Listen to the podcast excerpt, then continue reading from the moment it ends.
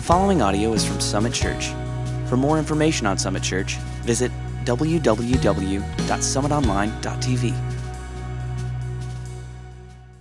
Amen, amen. Hey, welcome to Summit Church today. I don't know if you noticed, but it's chilly outside, and uh, there was a little bit of ice. I come in through this north door, and I'm flying in. I'm a little late getting back from Norman, and I hit it. And I, uh, if anyone had been filming it, ten thousand dollars on AFV for sure. Um, so I, I, am a little, little like, okay, let's just calm down right now today. So uh, anyhow, uh, thrilled that you're here. If you were with us last week, we started our Project Christmas for 2024, and if you're you're unfamiliar with that, uh, for 14 years, uh, the 14 years we've been a church, every Christmas we've tried to raise funds to donate. Every penny of it goes outside these walls to local mission organizations, to water wells, to uh, just entities and organizations that are being the hands and feet of Jesus, that are glorifying God, that are advancing his kingdom, that are reaching the least of these. And we ask each of our families within the church uh, total, there's well over a thousand people that call Summit their home. Uh, and so if every person just did a little, and what we call a little is if every person gave $50, we would reach our goal of $55,000 for Project Christmas 2024. And all that entails is you having a conversation with your family. If you have a conversation saying, you know, maybe to your kids or to aunts and uncles, whoever else you might be buying presents for, if you just say, hey, look, instead of a sweater you don't want, what, what if that $50 went to help feed someone or helped uh, help someone in addiction recovery? What, what, if, what if that what if we did that instead? What if we made Christmas about giving and not receiving? And having that conversation is not hard. Now, my kids, we don't have to have the conversation anymore. They're just like, I know we get $50 less. All right, so like we're working on the heart piece, but they understand the math piece because we've had that conversation so often. Uh, so just have that conversation sooner rather than later. And if everyone does their part, we easily reach our goal. And the impact that happens from that is truly huge. If you want to give, all you have to do is go to our website, summitonline.com TV, right on the very front page. Huge Project Christmas banner. You can't miss it. Uh, just start to have that conversation really sooner rather than later, please, so we can reach our goal and celebrate what God does all next year through your generosity. Uh, we're finishing, as Jared said, we're finishing a three week series called Deny Yourself. Next week, we'll start our Advent series because, believe it or not, Christmas is a month away. Uh, we're a month from Christmas. Somehow that's all happening so fast, but we will start our Advent series next week, leading up to our Christmas Eve service. But today, we finish a series that's really just been about one verse. So we've had three weeks to cover one verse. And in this verse, Jesus makes a demand of those who want to follow him. Week one, Jesus said, I need you to deny yourself. If you want to follow me, I need to be the controlling entity in your life. It can't be you. I need you to deny yourself. Last week, week two, we looked at Jesus saying to take up your cross. What does that mean? It means to fully commit, to daily fully commit your life to Him and to live like Him. And that ties perfectly into the last phrase, the one we'll look at today, where Jesus asks His disciples to follow Him. Now, once again, just like last week, where take up your cross is maybe a little bit foreign because we don't understand it in the historical context of a first century Jew, the words follow me, those two words, they have such huge meaning to a first century Jew. They were the words that every young Jewish boy wanted to hear. These were huge words that had great meaning. Before we unpack that, though, let's just read our theme verse for the last time in this series Matthew 16, verse 24. Here's what it says Then Jesus said to his disciples, Whoever wants to be my disciple, whoever wants to be my follower, must deny themselves, week one, take up their cross, week two, and follow me, week three. These were the words that every young Jewish boy in the first century wanted to hear. Because to hear these words meant that a rabbi, a teacher, a spiritual leader, the, the pinnacle of social society in every town in Jewish society, culture. The, the, rabbi was it. That meant a rabbi looked at you and said, I want you to come learn from me. I want you to grow in knowledge and stature as I tutor you, as I shepherd you. And then when I'm done, when I retire or when the Lord takes me home, you are going to be me. You're going to fulfill my role. You're going to step into my shoes and you're going to be the rabbi of this community. I'm choosing you to be me. And those are the same words that Jesus used. Now, I don't, you're not supposed to use athletic illustrations in church because not everyone likes sports. You're not supposed to use them. But I, I want to liken it to this. These words, follow me, were so special, were so sacred to a young Jewish boy that they're just the same as any athlete, anyone who ever played Little League sports. And anyone who played Little League sports, you had this thought at one point. You're like, I, I would love someday to hear, and with the number one overall pick in the 2026 draft, the whatever whatevers choose and then to hear your name. So, with the number one overall pick, that, that, those were the words. It, we dream of hearing it thousands, hundreds of thousands, millions of kids, they have that idea of hearing their name called. Very, very, very, very, very, very, very few people actually get to hear those words. These words, follow me from a rabbi, were just as rare. You didn't hear them, you didn't get to hear them.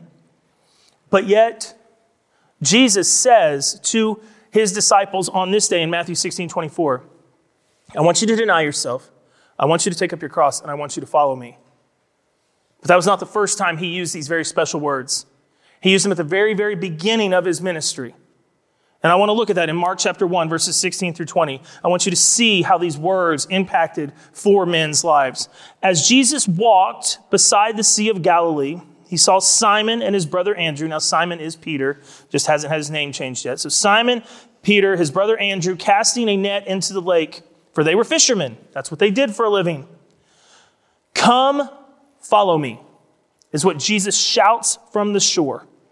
And I will send you out to fish for people. I'll change your life. I'll change your perspective. I'll change your purpose. At once, they left their nets and followed him. When he'd gone a little further, he saw James, son of Zebedee, and his brother John in a boat preparing their nets. Without delay, he called them. He said the same thing Come, follow me. It's a call to come do what I do, teach what I teach, and represent me in my absence. It's a call. He said, Come follow me. He called to them, and they left their father Zebedee. So they leave dad in the boat. But unlike Peter and Andrew, John and James, they had a much bigger fishing empire. They had hired men in the boat. So they left the hired men with dad, and they went to follow Jesus. They were going to inherit a pretty nice fishing business when their father Zebedee died. But they left it all. Peter and Andrew just left their boat and their net right there, and they followed Jesus. What would cause grown men to just quit their profession so abruptly? To just leave everything they were doing and follow someone that they'd heard about? They'd heard about Jesus. He'd only been on the scene for really a few weeks, but he'd done some miraculous things. There was quite a bit of buzz. People were talking about how well he could teach. So they knew who he was. We don't have any knowledge of whether or not they'd ever actually met one another. John the Baptist, who at least Andrew was a disciple of, had been talking about Jesus and had identified him as the Lamb of God that came to take away the sins of the world. So they're aware of who Jesus is, but now he's just walking down the shore one day and calls out to him, Come follow me, and they do. They just roll. Why? Why would someone do that? It's because of the power of those two words. That's how strong and powerful those two words were.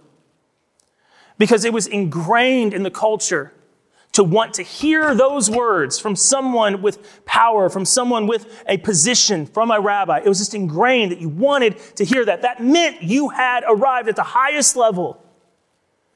And at some point in their life, all four of them had been told by a rabbi, You don't have what it takes.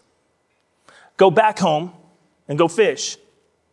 Just a quick history of how education worked in the first century. If you were a Jew in the first century, here's how you were educated. At the age of six, you went to Hebrew school.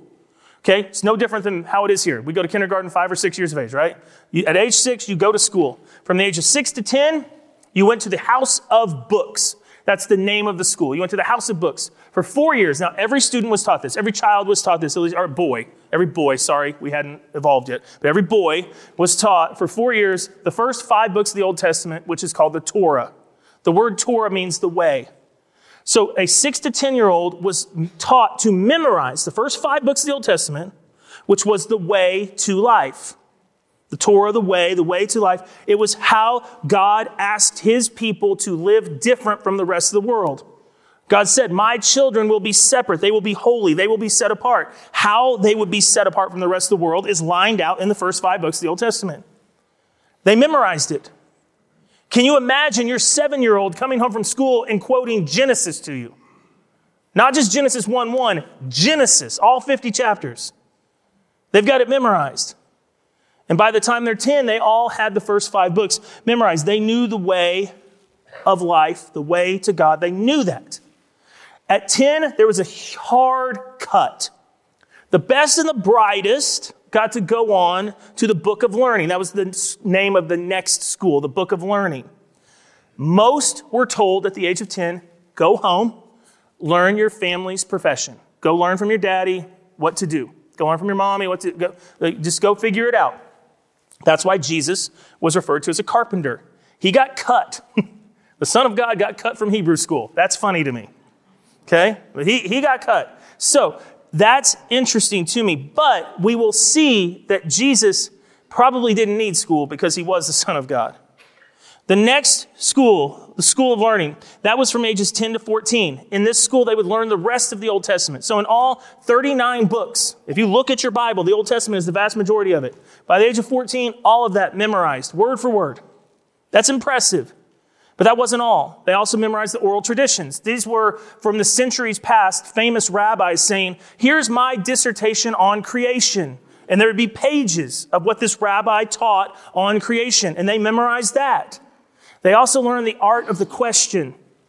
In first century Jewish culture, you mastered a subject when you could ask intelligent questions about it.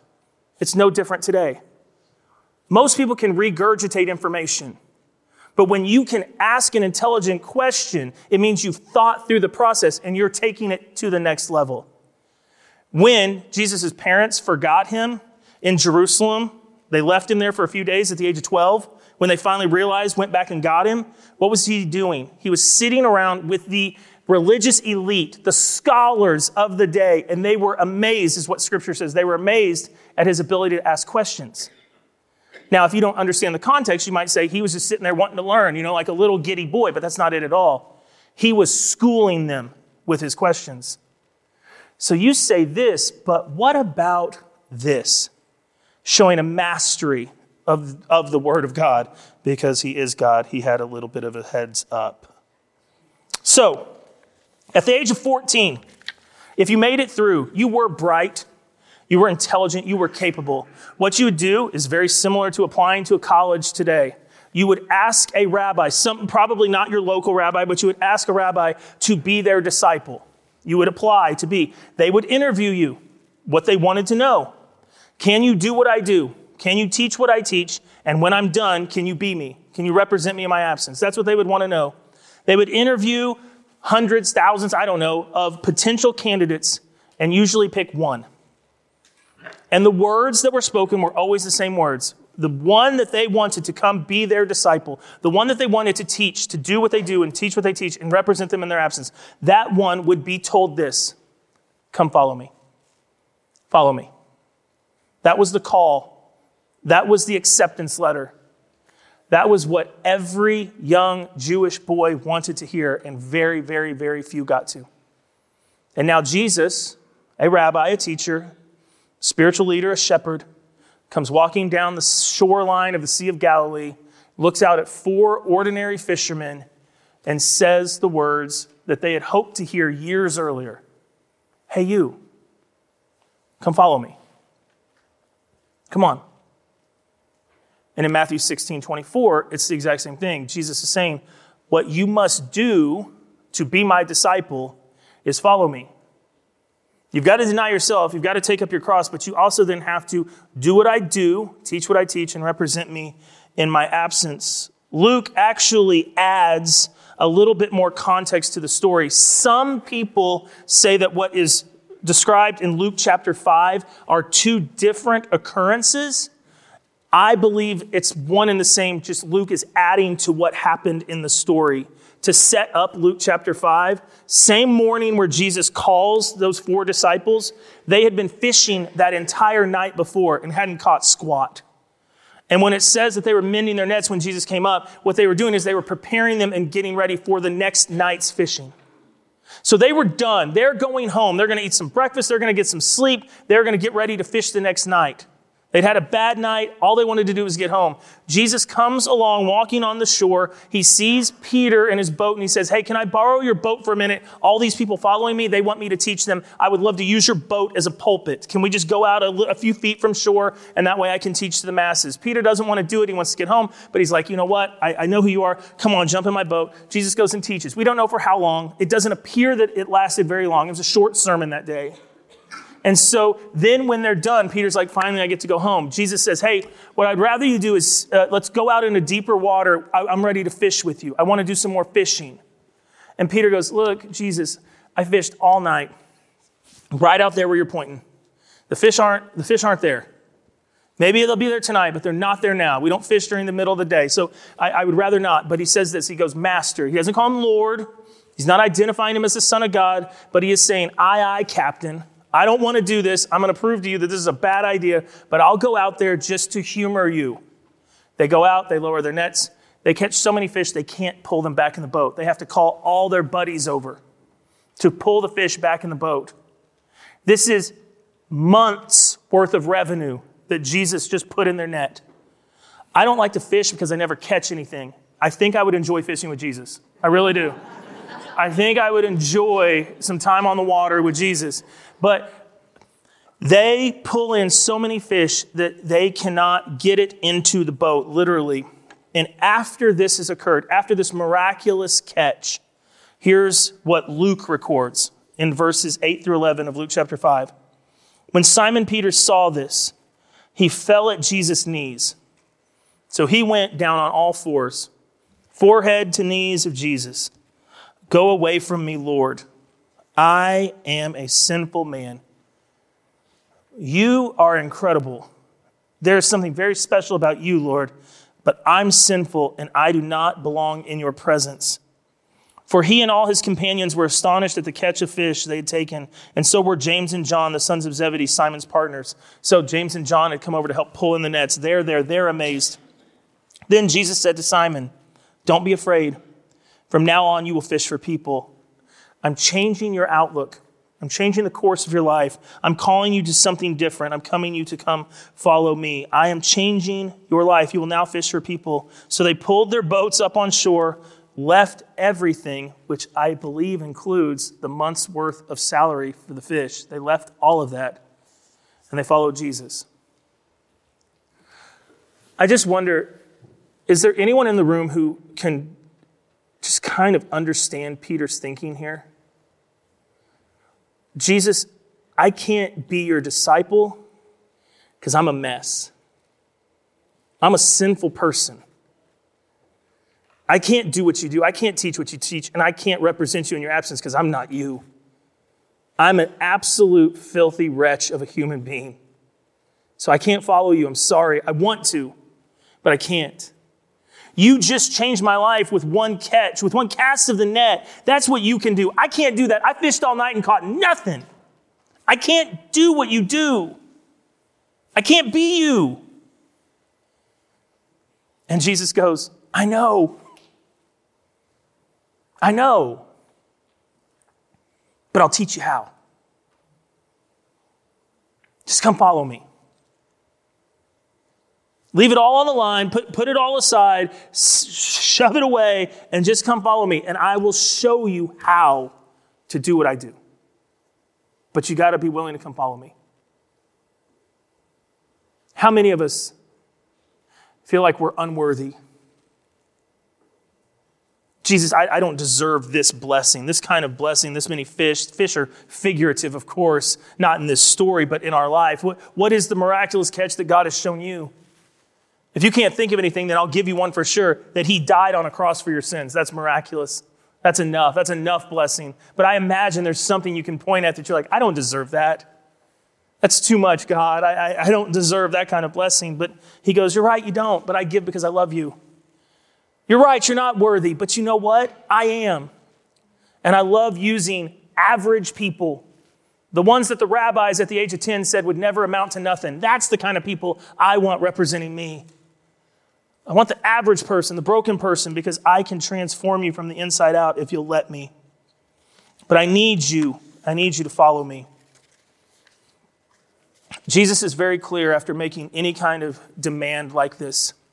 He's always very clear to quantify the cost and to encourage you and I and those who he's speaking to to make sure they count the cost. Make sure you understand that denying yourself, taking up your cross daily, and being a disciple of Jesus will cost you everything. He wants you to know ahead of time the terms of the deal.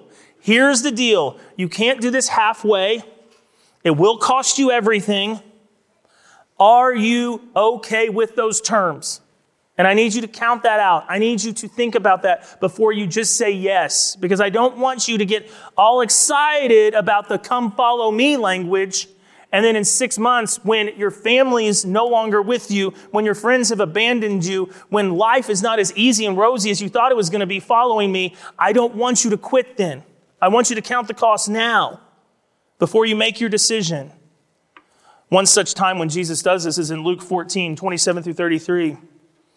Here's what he says to those following him at this point. He said, Whoever does not carry their cross and follow me cannot be my disciple. Simple. If you don't take up your cross daily, if you don't deny yourself, you can't follow me. You, you can't be my disciple. Suppose one of you wants to build a tower. Won't you first sit down and estimate the cost? That word estimate means literally count out the marbles. You look at the whole thing, the material cost, the labor cost. You look at it all before you even start. Before you start, you don't want to get halfway through this. And he says that. Won't you sit down first and estimate the cost to see if you have enough money to complete it? For if you lay the foundation and are not able to finish it, everyone who sees it will ridicule you. They'll say, This person began to build and wasn't able to finish. They came out of the gates hot, but then they hit a wall. They hit some pushback. They had some trouble and they quit. But for everyone to see, you laid a foundation, but you couldn't finish the race. Verse 31 Or suppose a king is about to go to war against another king. Won't he first sit down and consider whether he is able with 10,000 men to oppose the one coming against him with 20,000? This seems to be a count the cost of can you win a battle 10,000 versus 20,000, the outcome of that fight is almost always the army of 20,000 wins. But here's the reality the, the truth is, it's almost always. What Jesus is asking here in this parable is Are you willing? Are you willing to give up your 10,000 men in hopes of victory? Are you willing to go fight what appears to be a stronger army, knowing that you're on the winning team? Have you count the cost? It might cost you everything, but he's guaranteeing the victory. If he's not able to wrestle through that and w- willing to give up all 10,000 men, then he'll need to send a delegation while the others are still a long way off and will ask for terms of peace. That, that's one way of doing it. Hey, you, you don't have to follow me, Jesus says. You don't have to do this. But as we talked about last week, choosing not to follow Jesus, choosing not to fully commit your life to him, he lets us know what the outcome of that is as well, and that's eternity separated from God. So to follow Jesus means it will cost you everything. You need to know that, but you need to know in the end you will be on the winning team. Verse 33. In the same way, those of you who do not give up everything you have cannot be my disciples. A lot of people think that that means material possessions, everything you have, your material possessions. If you don't give them all away, you can't truly love Jesus. Now, while I think material possessions absolutely can hinder us from following Jesus, from loving God, I absolutely think they can. This is not saying you have to be a pauper, completely impoverished to follow Jesus. That's not what it's saying. It's saying give up everything. That means all of yourself. Back again to denying yourself and taking up your cross. If you don't do that, though, you can't be my disciple. You can't be my follower. What Jesus is asking is, will you risk everything you have to follow me? I want you to meticulously weigh the cost of that. And then, if you realize that the cost is worth it to be on the winning team, then I want you to choose to come be my disciple. I want you to make that choice after you've weighed the cost. The cost of being on the winning team is everything, but it's worth it. That's what Jesus wants us to see. He doesn't want this to be a surprise. To be Jesus' disciple, you must do what he did. Okay? That's the first step of following him. You must do what he did. That means you must live a life of holiness, honesty. You must live a life of purpose. You must live a life of passion. You must live a life worthy of God. That's not easy to do, but that's doing what Jesus did. Now, I could fill up 10 pages of what Jesus did.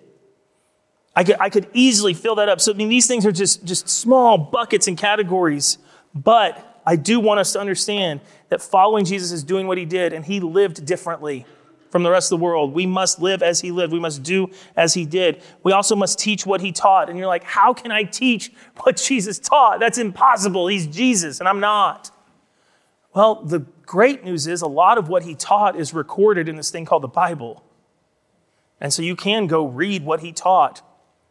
You can read it as often as you want until you know it inside out, but knowing it's one thing, applying it to your life is another.